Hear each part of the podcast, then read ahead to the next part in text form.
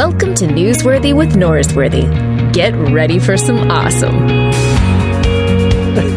What's your What's your series that you're doing right now? Well, I had a series and then COVID happened, and it just all. Yeah, yeah, sure. It- Everybody's like that, but Yeah. Well, no, I feel like you just. I'm doing a series called No More Normal that I'm starting in uh, July when we go back, Okay. and um, normal comes from the word norm, which is like an angle for a carpenter square. Huh. And so I'm doing some Matthew 7 stuff. And when you realize that the ground, as we rush back to normal, do we want the normal we're rushing back to? Oh, look at that. I like that. Like, do, do So, some just kind of- rule of life stuff. Like, this is the kind of people that we Yep, should be. last one is called Life Rules. Yeah, there it is. So- life rules, I see. it. Either you have a rule of life or Yes. life rules There you. it is. I like that. That's good. Well, friends, now that you know what Jonathan is going to be preaching on this month, let me tell you. Are you recording? I, yeah, th- I said I'm recording right now. Now, a lot of you friends Get ready for some There awesome. Now, I've had um, th- there's been some some comments from my listeners about uh, a specific little absence, or specifically an absence of a little man from Arkansas. And uh, here here's one of the the correspondence I received. Uh, hey, Luke. Greetings again from Australia. I get that it's a tricky time over there at the moment, but I wanted to write you about my little mate Stormo. Where is he? Where's he been? he strikes me as a prepper, homeschool kid, moved to the family ranch in Alabama or wherever it is. I've, I haven't seen or heard from him for so long that I'm worried he's gone into prepping beast mode. I fear that the next time I see him or hear from him, I'll be flicking through cable TV and stumble upon Doomsday Preppers, where old Jono is talking to the viewers about the hole that he dug in 2020. We want him back! There's an exclamation point. My last email, I mentioned the rhythm of the monthly wrap up episode, and how much I enjoy it. Whenever it came back around, I would know that it's time to vacuum my car, uh, top up the oil, and squeeze squeeze the anal glands of my dog. Currently, currently the car's filthy. It's running as guts, uh, running rough as guts, and my dog has been dragging his butt for months. It, it's it's my nickname. Is it my nicknames for Jono? Do they sound condescending? I try not to refer to him as my little mate Stormo or little Johnny anymore. If that's what it is to keep him away, let, let me know that I'll exclusively refer to him as Stormovich, Big Daddy Storm, or the Storminator. M- much more alpha male, if that helps. Would Well, at first, yes, it would. Okay, all right, then uh, let me keep going. I'm missing his his nasally tones and Calvinistic perspective so much that I went back through previous episodes and listened with great joy to the episode last year when he let us all know that his favorite, uh, spelled with the Australian OU, not just the OR, favorite movie was Fifty Shades of Grey. That's the sort of gold that he brings to your show. Wait. Anyway, I trust that you're supporting him through this time. Let me know if I can do anything to help him from over here in Australia. Much love and concern, Nathan Barry. Nathan, thank you for that. That's that's really thoughtful that you care so much about. Thank you, NATO. Storm, Stor- Thank you, NATO. Stormo. Um, so p- people have wondered: Are you okay? Uh, have you gone into prepper beast mode? Yeah, I mean, uh, just climbed out of the shelter to uh, record this because we don't get great internet in the bunker. Mhm. Um, hopefully, I, I've I've really been off the grid for the last six weeks. I'm assuming that COVID nineteen has taken over the world, and ultimately, that's the main storyline. Yeah, that's it. That's all that's happened in the last six weeks. Oh, good to be in the sunshine. Do you do you see any difference between Alabama and Arkansas? oh my goodness! I wish we had Alabama's football team. Yeah, that's a big difference. Uh, and Alabama has more of they were better at racism. So I mean like you go to the civil rights movement and we've got like two sites and you go to Alabama and they've got there's there's know, a lot. A lot more. Yeah, Yeah. yeah, So yeah. They I'm not saying people in Alabama are more racist than people in Arkansas or, for that matter, you know, New York City. But um, they just they really streamlined things back in the 1800s. well, So yeah. And That's the main difference. was was the uh, NASCAR race? I figure you know this because it's NASCAR stuff. Did wasn't there a NASCAR race this last week where there was you know some sort of racial attack, like a noose hung in the locker of the one African American driver? Sure, yeah. Was that in Alabama? I feel like it was. Uh, I mean, I'm aware of the story, um, and it, it Bubba Watson, but I, I don't know where that happened. Well, just at. look I mean, look at the back of the cup you're drinking out of, because I assume all the cups you have have the NASCAR schedule printed on them.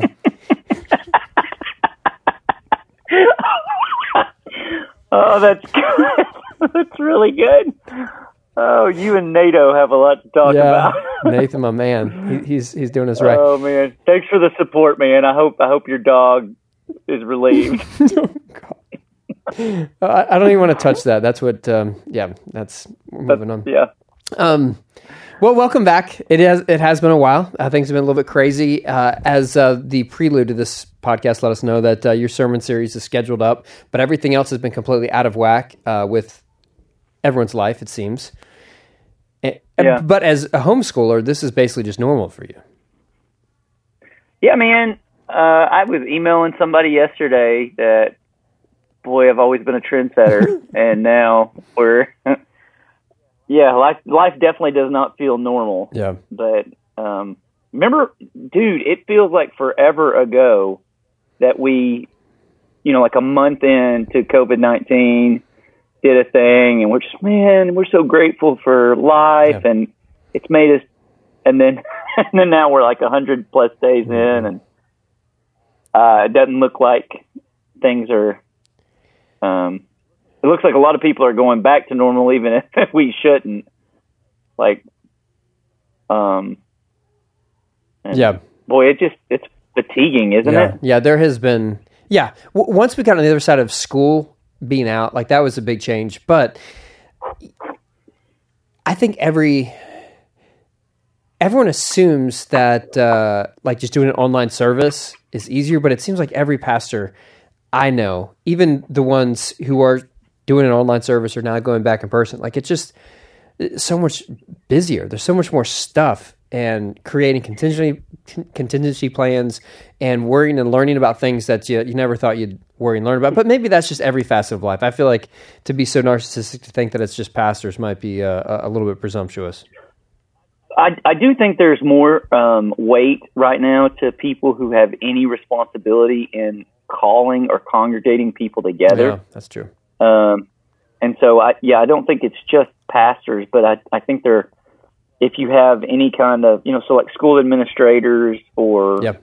teachers who have influence in the future, um, those kind of things, there's additional weight. And I don't, I would imagine other people feel like this, but I, every pastor that I know, one of the things that we feel guilty of, it's like there's just a level of guilt because the work is never done, right? And that seems like it's been amplified 10 times. Um, because you feel like um, you want to be a good steward of the money that people are paying you to be the one who helps the church be equipped and, you know, not that you do everything, but you're, you know, you're just helping to equip the saints. And um, now there is, you know, you- you're not in the office as much. Other people can't.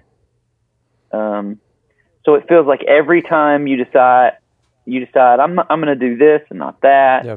You feel more guilty for the things that you are allocating your time to. Do you feel that way? Yeah, I mean, it, it seemed weird just the way that we're even trying to interact with someone. Like, you know, yesterday there was someone who was, uh, you know, having a surgery went well and all that, but uh, you know, it's not like I can go up there and sit in the weight room and, or even just Right. stop by and just, you know, pray with someone before. Like, there's that kind of stuff is off the table. I've done, uh, like a, a new family who's interested in Westover, want to get connected. So I was like, yeah, we're supposed to meet, but I guess we're just gonna Zoom and like everyone else is zooming for everything, and that's fine.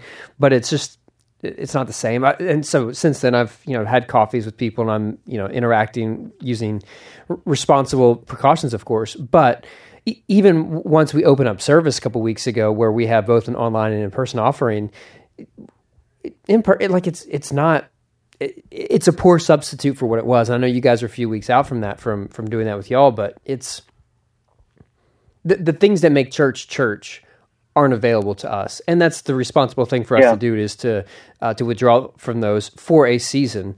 But it's just I don't know. It's just here's the thing. It's like Yeah, this. I, I love ice cream. Love ice cream, and I recently switched to uh, like this healthy fake ice cream stuff, and I'm used to it now. But if I ever have like real ice cream, I can't go back to like the healthy stuff because it tastes terrible compared to it. And it's like we're eating. There's literally farm animals in the background uh, for you to live in. That's my rooster, Peter. Yeah, that, I see what you did. So that's that's a, an addition to That- that's a quarantine thing. Wow. I don't know. Is it is it hillbilly or hipster to have? Chickens Yeah, I don't. Th- I don't think you're in the hipster zone. Uh, you don't need to worry about that being what you're called ever. So you can have chickens in Portland and you're Yes. hipster, but if you have them in Arkansas, You're you're, just hillbilly. Arkansas. Yeah. Okay, Yeah. got it. So Got what it. I was saying with the ice cream metaphor is that we've had like a, a poor substitute for so long that it, it, it's not the real thing. It doesn't taste like it. Doesn't feel like it. Doesn't experience it. Yeah, I've had your ice cream and been with you in stores when you meticulously buy it. So Yeah. I'm aware of your crummy ice cream. It's not bad. If you Yeah, if now that's all you if now. that's all you eat. Anyway, whatever. So um No. Oh, Yes, I get I get your right, metaphor. It, church, church is like that right Yeah. now. That's a good metaphor. Okay, thanks. Thanks. That's fine. Okay. Uh, does Peter? I thought it was like three times the rooster crows. I feel like you're you're. No, I think he knows who I'm talking to, so he's trying to remind you of all the worst thing you've done. Nah. Um, dude, since this has happened, I have uh, kind of been podcasting. Really? Like not, yeah, well, just for PV and just for um, um, Zoom. So not a not a Oh, podcast at all. I thought you guys were doing like the cup with the string thing. Is Ah, that's good. No, we- we're using the Zoom machine. um, but no, I've done it with uh, Jeff Childers, Mike Cope, Richard Beck, Scot McKnight, Sean Palmer, um, and just trying to because it's you know one of the strengths about this season is that you don't need people to fly, you don't need people to travel half a day to get to you, and so just our mutual friends have been resource and encouragement. I had Scot McKnight on um, his a fellowship of difference and kind of his new perspective on Paul. yeah. Do that stuff because the strength of our tribe is that we really care about the Bible, and um, with the whole Black Lives Matter thing, people can be as politicized as possible, but if you can legitimately convince them that this is a New Testament issue, um, they they tend to find it compelling. So that's what I was trying to do Yeah. there. Anyway, I, I'm doing what you do. Yeah, days. you're basically me. The uh, one of the sermons that I did, just a um, standalone sermon talking about the pandemic. I I played a couple clips from the Tom Wright interview, and I was like, "You guys are already watching on screen. I bet you Why don't I just drop in a couple Tom Wrights?" So that's what I did. And and here's what he said about me being a friend. hey, f- before we jump into Tom Wright, uh, how's how's befriending your monsters, man? It feels like this is going to be the most surreal season in your life because you've had a lot of stuff happen in the last eight weeks, Uh, and one of them is you you dropped a what Jason call it your sophomore album. the, yeah, the the sophomore album. Uh, yeah, I mean it's uh, it is not the ideal time to release a book um, that is uh, not talking about current events, and uh, so yeah, I mean it's it's underwhelming because you don't have any in person events, you don't have you know book signing, you can't travel and speak anywhere to talk about it, you can't do any of the normal stuff about book launches that make them feel like a real book. Are you are you in Jurassic Park? Because it feels like there's a, like a dinosaur of some sort crowing in the background. Like this is w- what is that? dude, I live out in you know five acres, man. So this is this is my life, and you would much rather me be outdoor than inside with five kids. Yeah. Okay. where All right, well- it would sound more like Jurassic Park. Okay, Not less. Whatever. Um, but yeah, it's uh, so yeah. Uh, books released, and it's cool to see people reading and checking it out. And but it, uh, it, Yeah, you know, it's not the same as actually seeing people in person and doing that kind of stuff that uh, typically. sure. I mean, uh, befriending your monsters is the poor man's Henri Nouwen, and it's. Um, I mean, you're. How how rich do you think Henri Nouwen was to be a poor man's version of that? I mean, he was probably like a vow of poverty already. So this is this is basically like the, Yeah, no, the I mean, median it- income of Arkansas version. Oh, that's Is that too much? Was that too low. much? That- well, it's too. I mean, it's it's close. It's it hits. You, you hit your target. What it's worth. that's the way to to shut me up. Yeah, it is the Um, poor man's. Like I definitely ripped some ideas off from uh, Henri Nouwen. Yeah, that's fair. Uh, I like I like your I like your Jonah stuff a lot. Oh, nice. I think that's a really good way to um, to actually make Henri Nouwen more accessible or have more of an on ramp into his three temptations of Jesus. And I, I honestly think he's that in the name of Jesus book is pretty close to a central Yep. Christian, you know, kind of catechism book. So for for what it's worth, all, all joking aside, it, I think it's a great book. Yeah. And um, Thanks, Jonathan. I hope it. I hope it moves. Thank you.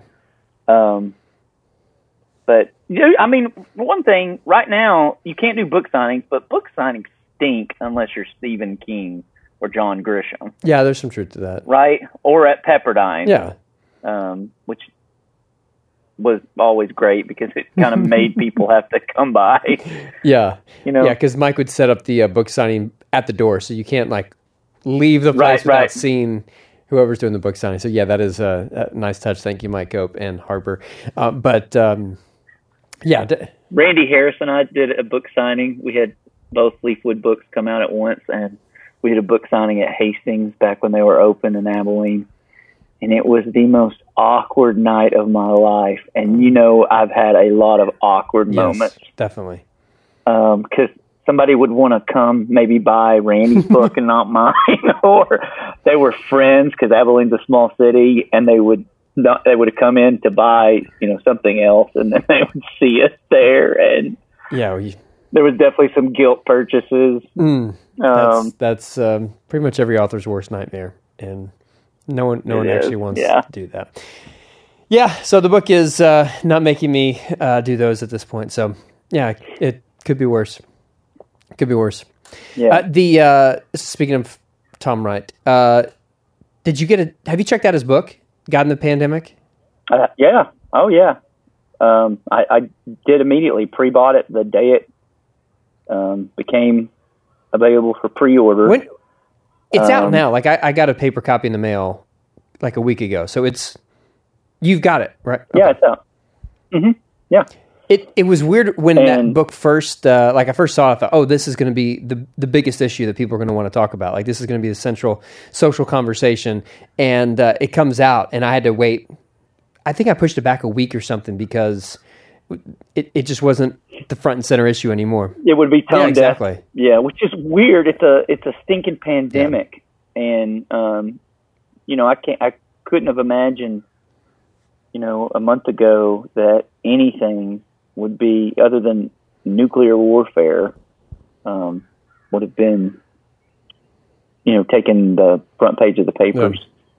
Um, so yeah, I heard your little, hey everybody, um, we recorded this podcast back when we thought, Yeah, uh, and it was a good podcast, man. I mean, you know, I, I think one of the tasks of pastors is translating that to people who aren't top notch theologians and kind of because most of the stuff he's addressing, I think, is the kind of Christian cliches that are going to keep being said by the people who aren't going to read N.T. Wright.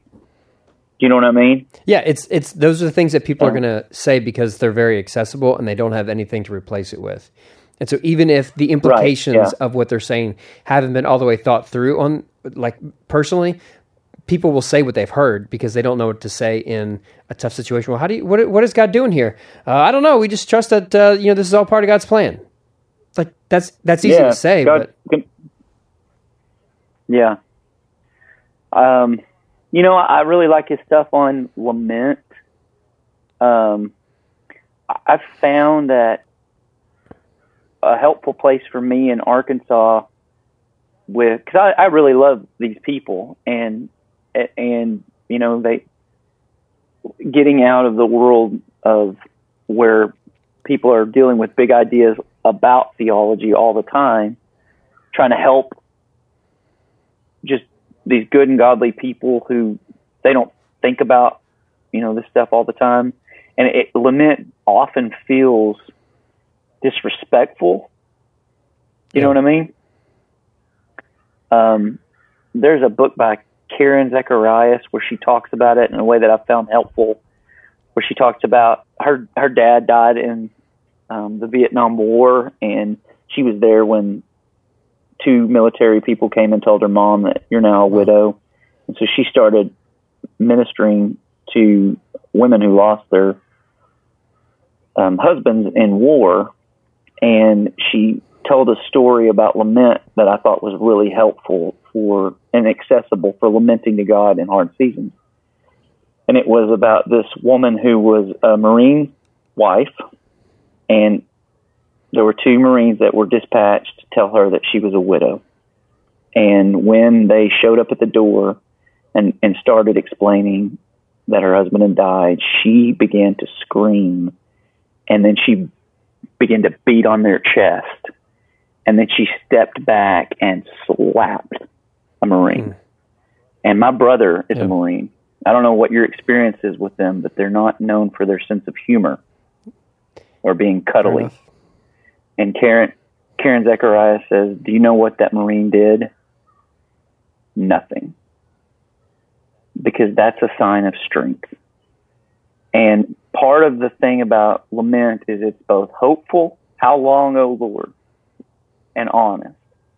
And you can only do that if you really believe in the strength and sovereignty of God. So it's lament is not a dismissal of the sovereignty of God. It is a um, belief in it. And so you've got all the, you know, Lamentations, for example, is basically a prayer journal of a guy who is, you know, those Yeah. kind of things are helpful to put it on the, um,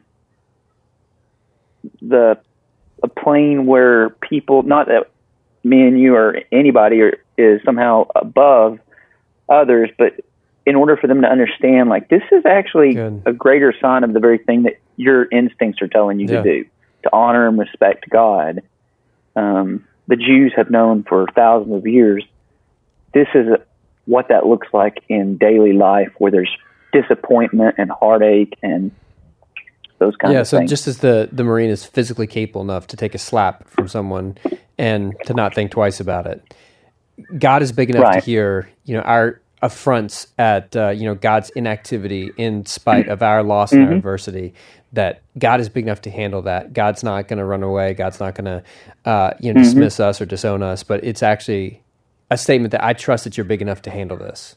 Yeah, I like that. And I, and I think you're right. Sometimes people feel like it's disrespecting, and, and I've heard some people um, who felt like for them to be honest about the questions or the struggles that they had in their times of adversity when they experienced a loss similar to what you described. That oh no, I never doubted. I never had questions with God, but you know you. You pick at the surface enough, or you just let them continue to talk, and eventually, what comes out is, "Yeah, I was upset. Yeah, I was angry," and for them, they didn't feel like that was something they could direct towards God, and it's not mm. always a sign of the trust they had in God to not say it. It's actually a sign of distrust that you think God can't handle whatever you're saying. Yeah, that's right. I think that's right. I was at a funeral for a child once in Glenn Pemberton who has done some really good work on Yeah. lament, was saying a prayer, and it was just so raw. But I I found myself all of a sudden realizing, oh, That's the power of it. Uh, I still remember how he ended the prayer. This isn't right, God. We don't we don't uh, agree with this. We don't. Um, can't remember the word he used there, but then he ended by saying, "So there's a lot of destruction. You have much work to do here, God, and we call you to it." Amen. Wow. And I feel like that's what needed to be said, and that was a way of trusting God to be big enough to know. Yeah. You know, One of the things this that I think I think uh, Wright was arguing that I do think people intuitively get is that there is a lot of work that God needs to do in times like this, and His move to say, and the way that God works through uh, or in times like this are through the people who who wear God's name, and I think people right. intuitively know that what matters most isn't why it happened, but what do we do next. Or, or I, so I don't think that was like some revelatory thing. Like when I had that clip of Tom Wright saying that in a sermon, I think everyone at Western was like, "Oh yeah, that makes sense already." Like we we intuitively do that. It's not like that's a this grand uh, epiphany. I, I think people just in, intuitively go to that, but I think there are times that um, you know you want to sit and ponder and, and answer the question of why, and we just don't get that answer as much as we get. Okay, what are you going to do next? Yeah, I think it's always been easier to see how God works in hindsight than, um, you know, especially right now than in the forefront. Um, and when you look in hindsight, you almost always see how God works through Yeah. people. For sure, for sure.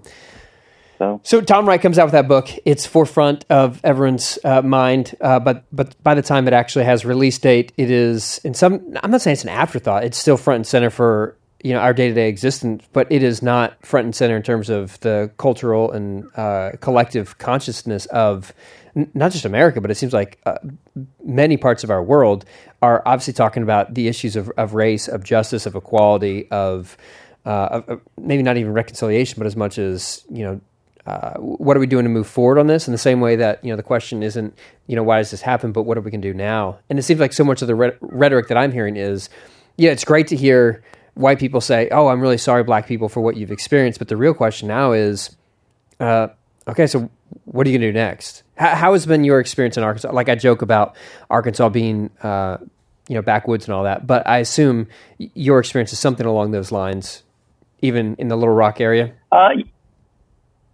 yeah. Oh, yeah. Do you know about Little Rock Central? uh, Do you know uh, Brown versus Board of Education? Like Little Rock was ground zero Yeah. for the Little Rock 9 and um, so okay, yeah. Like um, Get, is- give the listener give the man. listener the thumbnail on the Little Rock Nine.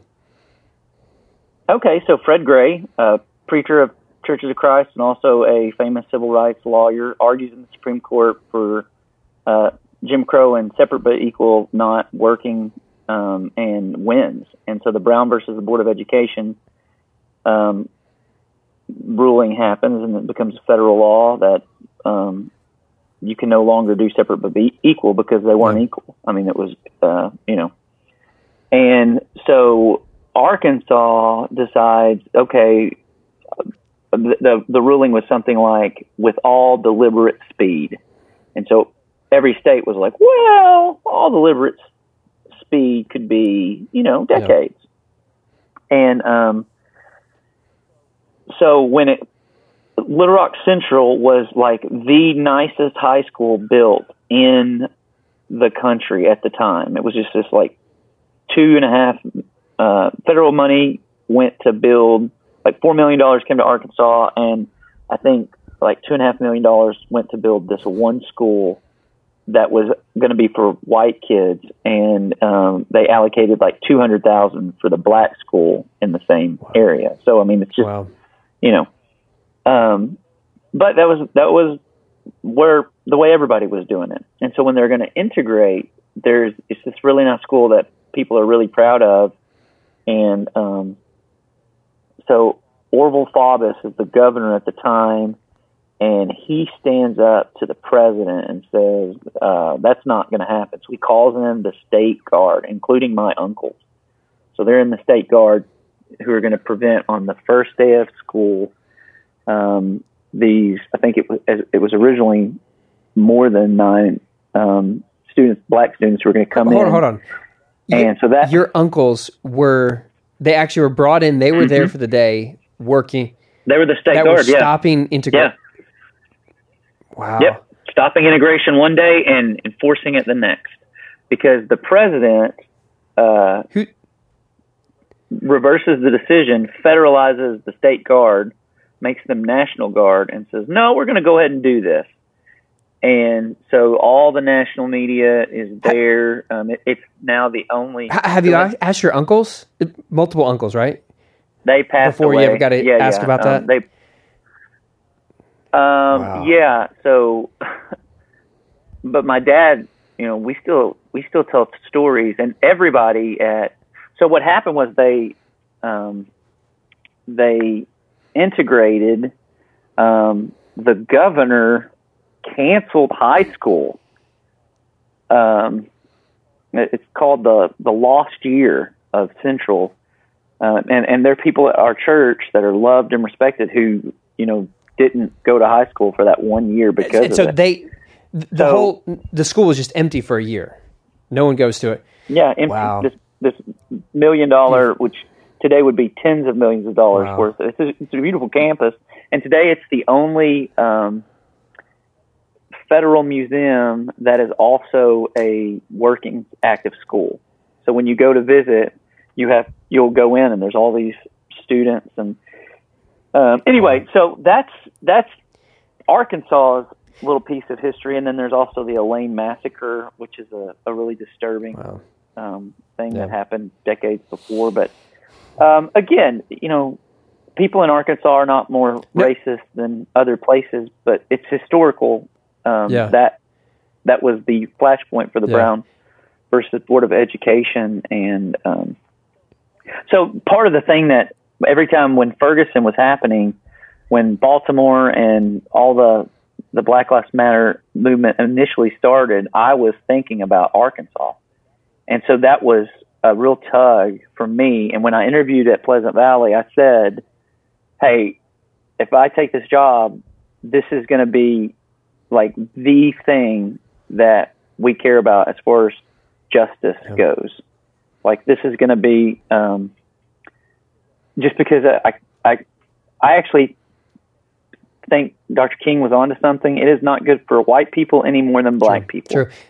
And Yeah. th- yeah. No. anyway, No. It's so for sure. One of the things that I've come to accept, unfortunately, the more I read and the more I l- learn about some of the experiences like you just talked about, um, is I would like to think, oh, those are terrible people, and they're you know the white white people are all racist and they're just evil, and I, I would like to think that I would do something different than them, but it a lot of the concessions and a lot of the decisions and the compromises that we found our country make during this time were people who thought they were doing the right thing, but in hindsight, we look back and go, "This is mm-hmm. just heinous. How could you do that?" And it becomes more and more obvious to me that the evil in them is the same evil in me, and that, Oh, like yeah, you said, sure. it's, it's not good for anyone. But for me to sit as an arrogant person in 2020 to look back on someone in the 1820s or the 1920s as though I'm so much better than them, uh, I, I feel like all the evidence would say, yeah, you would be with the majority just like everyone else, and you can't act like you're so much better. Yeah. But what you can do is respond right now. And I know one of the things that you guys did is that you went to one of the protests in was in Little Rock, the protest that you guys went to. Mm-hmm. How was that experience for y'all? Yeah. Um, you know, more people were worried for us than we were. Like, uh, you know, we marched with, um, we teamed up with another church and marched, and I mean, it was really emotional, and there were, you know, cops everywhere on the fringes. And I, I, I reject the narrative that you either think Black Lives Matter or you honor the noble men and women who are trying to serve Yep. and protect with 100%. equity. I, I don't think, um, and you know, I think there's all kinds of things like police uh, reform needs to happen, police culture reform needs to happen, and you can do that and still honor um, people who are trying to Yeah. Uh, serve their communities well. Um, have you heard Chris Rock's thing on on there are just Yeah, some like professions pilots. you can't have Yeah, any bad yeah. apples in? Yeah. Yeah, American Airlines can't be like, look, w- you know, most of our pilots land the planes. It's only a few of them that fly into mountains. Yeah. Um, I, I do think there's some um, obvious reform and more, you know, more community policing. Um, you know, the Malcolm Gladwell stuff, talking to strangers, just There's a lot of work, yeah, Um, there's a lot of work that needs to be done by all of us. but I agree. Police are more. They're they're they they're getting um, a ton of, uh, you know, shame right now, and they're basically just a reflection of the broader Yes. society. And so, you know, we created our structures created through redlining and um, the the different structural decisions that we made over the course of hundreds of years and even the last few decades created basically two different worlds in almost every city in America.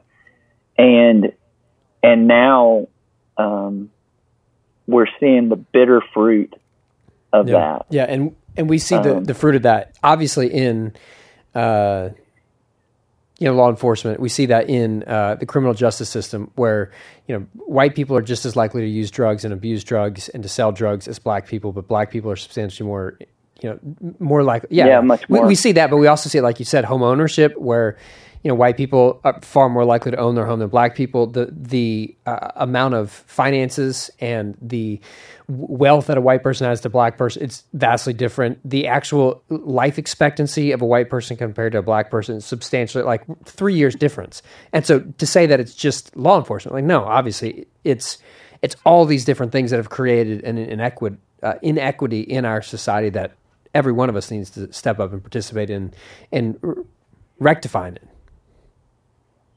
Yeah, sure. And I don't have easy, including churches, by the way. Uh, you know, every every major institution is basically institutions are built to preserve the, and, and you know, there's a ton of great stuff worth preserving and passing on from generation to generation. Um, and some of it isn't. And I, I've likened Black Lives Matter to chemo. You know, you, you've got to have chemo if you have a tumor or a cancer and um, so right now we need chemo and we need to kind of deconstruct the stuff that um, and again you know all all you know that that tisby book that you've referenced a few times over the last i read that last summer found it incredibly convicting because for the same reason with sean palmer who by the way sean if you're listening thanks for buying my book. Half price book. And just getting it off that shelf um the um I I found that book very convicting and your interview with him when you were talking about um the the man who had that orphanage. I mean it was always you know what? I care a lot about this but for the greater exactly. good you know and and you could see I could see making those kind of concessions because I'm tempted to do it every day right um, but to use Sean's metaphor, here's what it looks like in Little Rock for me right now.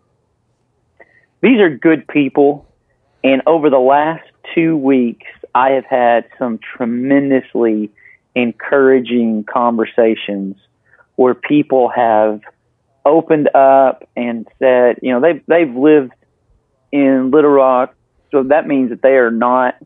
They have worked with and gone to church with and been friends with, well, acquaintances with people who are of color, but they have not shared the same realities. And I've had, um, in a lot of ways, because people know I care about this, because I've been upfront about saying, look, I'm a racist.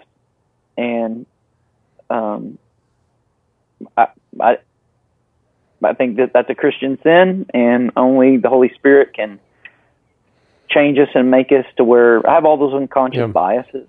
Um, I, I don't want to pretend that I'm woke and so I'm clean somehow. Um, for a Christian, it is a diff- It's different. Being a racist is not the end of a conversation; it's the beginning of it. And um, these days, uh, the last two weeks, I've had a lot of conversations where good and godly people have said, "I think I might be a racist," and I, I'm just so impressed with the humility that that Mhm. takes to say that in a in a world where that's basically like saying it's you know I'm trying to think of it, it's like the unforgivable sin on social media. And to be able to say that in real live community uh, and in a spirit of Yeah. repentance of inviting growth man that's that's way better to me than being Yeah. woke It, have you? Uh, d- go That- Well, I, I was going to say. Well, I mean, I just think it's it's it's not um, it, it's a, a a chance for true Christian growth that's going to not bear bitter fruit. In Yeah, in run. uh, in Ibram Kendi's book, uh, "How to Be Anti-Racist," he talks about racist and anti-racist not as uh, titles or terms that we always wear 100% of the time. It's something that we vacillate from back and forth with every decision we're making. And so to say I'm racist, yeah, when I listen to those uh, subtle biases that we all have, then and I let those dictate my actions, I'm being racist. But when I, you know, work to being against racism and against, you know, then I can vacillate to being anti-racist. So the idea of never saying that you act racist is uh, probably not as helpful as thinking of those as options of actions that we get to choose every like every minute, every moment, every day. Which which one we're going to live into. Yeah, I I think um, having that kind of one of the one of the problems with uh, woke culture, and I, I really like the term. I like, I agree with almost everything that I'm hearing out of that. But one of the problems with it is is it's back to you know 2016 and you know the whenever you start using what happens when you get woke is you often become um, pretty judgmental of people who were just where you were. And once you do that, you close off doors of communication for that person's transformation because shame, you know, sometimes maybe shame is appropriate, but it's almost never beneficial. Like it, in my experience, shame tends to um, shut down conversations and people. Yep. Um, okay, yeah, sure. Um, we'll, we'll see in November. Yep. Yeah, they can't know? do anything else, so they're going to act. And yeah, you're 100. percent I like your take on that too. Yeah. And if we're ever going to have a real conversation to move forward, it, it has to involve empathy and trying to understand other people. Sure. And if we just have, you know, yelling across the aisle, like we're not moving anywhere. And and this is where Do you know? Have, have you heard of code switching? no, So, um, code switching, this might be helpful for any pastors listening because I would imagine almost every church has a mixture of people. And I would imagine that this kind of conversation happens in churches all the time uh, that are meeting right now. A white man or woman goes up to a black brother or sister and says something like, Man, this that was so sad watching the murder of George Floyd. Um, you don't feel like that, do you? And the depending on the person's temperament and the level of relationship that they have, um, the conversation I I imagine most of the time, especially if they're uh, a minority in a predominantly white church, would go something like, "Man, you know we're all people. People are people, no matter what their um, skin color or you know." Um, which is true, you know, obviously. Um, but code switching is what you do when you're a, minor- a minority in a different culture, and you don't want to you, you don't want to say the very thing that could be um, mind changing because you don't know if they'll still like you. You Yeah, don't know yeah. if they'll still be your friend, and and so you you know play a part because you know churches are cultures of niceness, you know, and um, what I've found, I, I've been trying to help my white brothers and sisters with this is just given a, a few sentences. Like if you one is if you just mention the name Emmett Till, um, who was a 14 year old man murdered in the South. He was from Chicago, and he allegedly whistled at a woman in a gas, a white woman in a gas station, and he was lynched brutally. Um, and the mom uh, had, even though his his body was disfigured, the mom had the funeral open casket, and it was a galvanizing. It was the beginning of the civil rights movement because lynching was just such a common experience. If you mention Emmett Till, if you mention redlining, the practice that banks had, um, starting in Minneapolis and then became a federalized practice prohibiting um, black Yeah. people from getting access to federal dollars for housing, preventing generational wealth. I mean, it's systemic racism. Um, if you mention that, or if you ask about what's your experience like when you're pulled over, uh, not not trying to get into um, even the police brutality, just what's your experience like, um, or the talk. Ask about the talk. Yeah, just even saying that phrase, the talk. Um, it tends to help your brothers and sisters of color say, okay, you're really investigating. You really want to know. And um, do a little less code switching. Now, that does put a lot of weight on. I, I've seen a lot of people talk about how uh, it's not black people's responsibility to educate white people. I get that. I am not. Um, but in churches, if you're going to affect change and if your goal is to become a multicultural church at all, what I have seen more times than not move the needle in the hearts of other Christians is hearing experiences and pain that you can't write off because you love and trust those Yep. people. And anyway, that's the kind Yeah. of stuff we're trying to do is help people who are at Pleasant Valley and who are black to be black and not feel like they have to leave that at the door. Um, you know, those those kind of things I think are helpful in building a multicultural Yeah, I church think you're right. culture. A couple things. After you started talking about code switching, yes, I I had heard of that before. After you mentioned it before, um, typically it was seen as a derogatory thing of oh, this is someone's code switching, as though uh, you know they're playing to a crowd or something like that. But I think, like like you said, um, yeah, every one of us, when you're not the main voice in a room, you have to feel like you have to act different around certain people. Um, second of all, I think you're the tension of it's not black people's job to educate white people, um, but nothing transforms people like personal stories. And that's the tension that we're all in. and, right.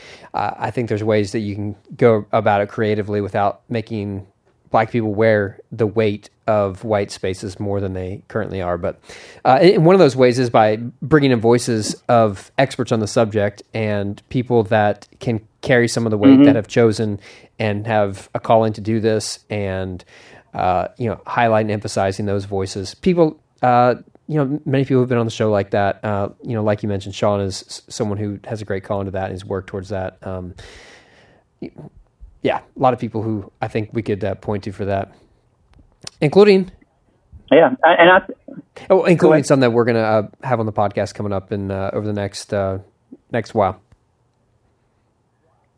yeah, my hope is that this um, because this feels different than 2014. Why do you, why does it feel different to you? Because it does for Um, me too.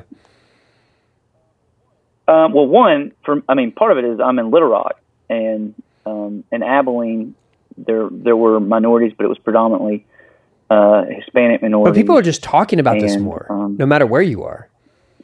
and and you know, f well, one, okay, so the NFL and Colin Kaepernick is a totally different NASCAR.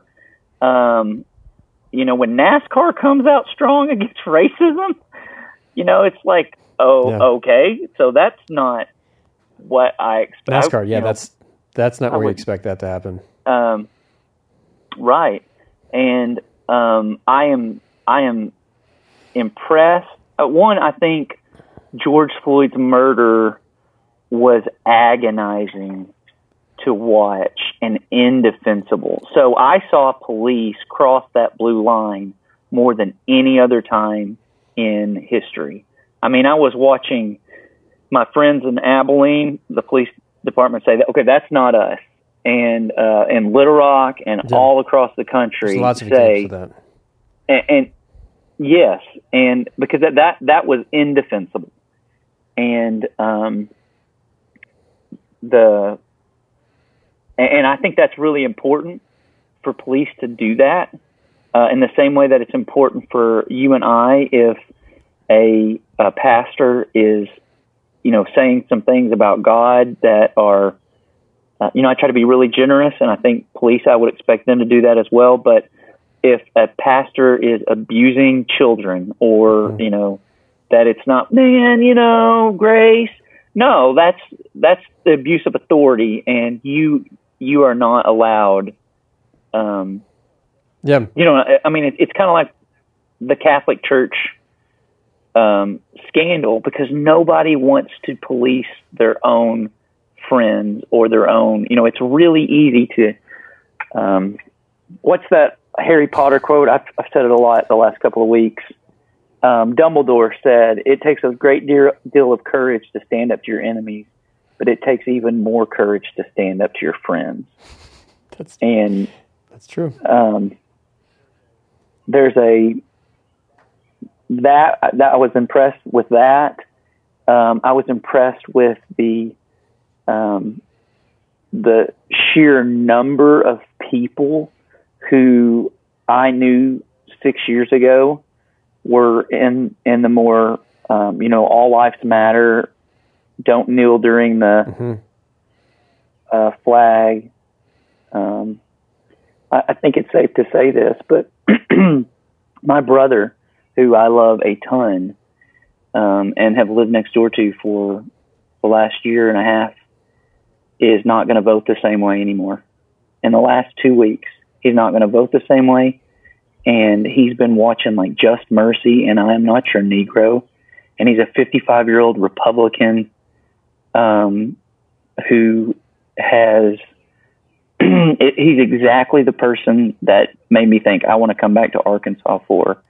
And I've watched in the last two weeks him, for lack of a better word, get woke. And it, I'm just so, I, I'm hopeful.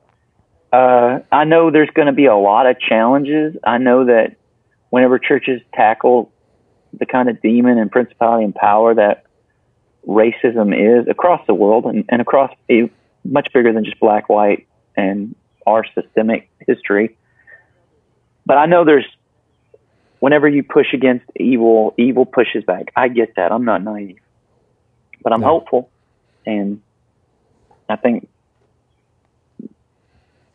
the church should be on the forefront of this. That's good. That's So- good. Well, um, it's good to have you back on, Jono. I feel like uh, the, the people are going to be happy. man. I feel like, uh, especially one friend of ours down in Australia is going to be really excited to hear your voice, and uh, it, it's great to have you back on. it's good to be back, man. I I've been I've been listening. Hey, I know you lost your mom, and we've had plenty of conversations offline and stuff. Um, dude, I, I would. Uh, I do you want to talk about a break? Oh yeah, yeah, um, yeah. I, I usually, at least last year, I did this, but I for the last five or six years, I've taken July for like a study break and uh, and just like family vacation. And uh, one of the things that I find, especially this time of year, is that I don't feel like I have a whole lot more to say, and I need to just stop talking for a while. We've we've thought that for Yeah, quite fair. a bit. I, I left that one wide open. Uh, thanks for taking that one. So, uh, what I'm going to do in the podcast is uh, I'm going to re-release some episodes that uh, we've played uh, over the last couple years, and uh, some that I think are going to be pretty timely. And so you'll hear. I'll, I'll do probably a brief intro before them, and then I'll play those for the next couple weeks. And so that's what the month of July is going to look like on the podcast. Some re-releases from old episodes that I think are especially poignant at this time. And then when we get back to August, uh, I already got a slate of episodes that I'm very excited uh, to record and to share with y'all. So um, that's what we're looking for in the podcast for the rest of the month or the rest of the summer. Yeah, July, August. Dude, so I I knew your Yeah. mom, and she was such a fan of Mm-hmm. yours. Uh, you know, I always tried the banter of, you know, stuff that Yeah. we do, but your mom would not. What was she on An the eight. enneagram? An eight. Yeah, mine too. Mine too. And she would not tolerate me teasing you. She just she took your your line, and so here's here's what I'd you know want you to know. First off, man, I'm glad you're taking a break because sevens you tend to you know just push through, go to the next thing. I think it's really good and healthy. Um, but second off, man, your mom is so proud of you. Like she she always was and still is. May she rest in peace and rise in glory. I appreciate that, man. Yeah, I appreciate your kind words and um, and and all the help you've been, uh, you know, behind the scenes during this time. So I'm thankful for uh, you being a good friend. Yeah. Yeah, man. Uh, Yeah, have a good yeah. July. well, I appreciate it, man, and uh, we'll have you back on sooner rather than later. But uh, You better. they People they have want more. Stormo, so we got to give them to that. Uh, get give them that. All right, man. Good stuff. Thanks See for dude. checking out Newsworthy with All right. Norsworthy. you, dude. Make sure to subscribe to the podcast on iTunes. You are now adjourned.